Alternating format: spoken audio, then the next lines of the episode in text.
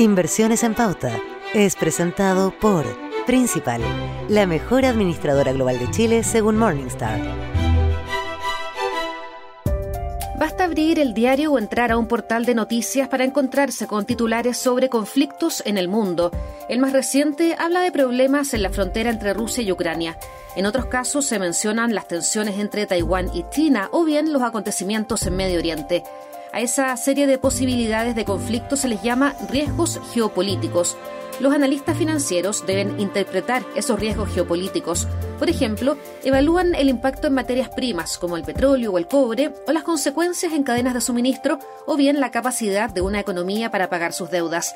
Sin embargo, un buen análisis financiero es aquel que pondera en forma correcta esos riesgos. Por ejemplo, debe examinar si una determinada conducta de un gobierno es creíble o inverosímil, o bien si un commodity tiene reservas que eviten problemas de abastecimiento.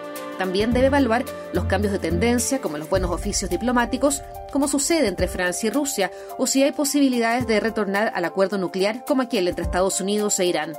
Asimismo, en las relaciones internacionales hay acciones que, en vez de riesgos, implican certidumbres financieras, el interés de China por entrar al TPP o los nuevos vínculos diplomáticos entre Israel y Emiratos Árabes Unidos son ejemplos que indican mejores instituciones y soluciones pacíficas.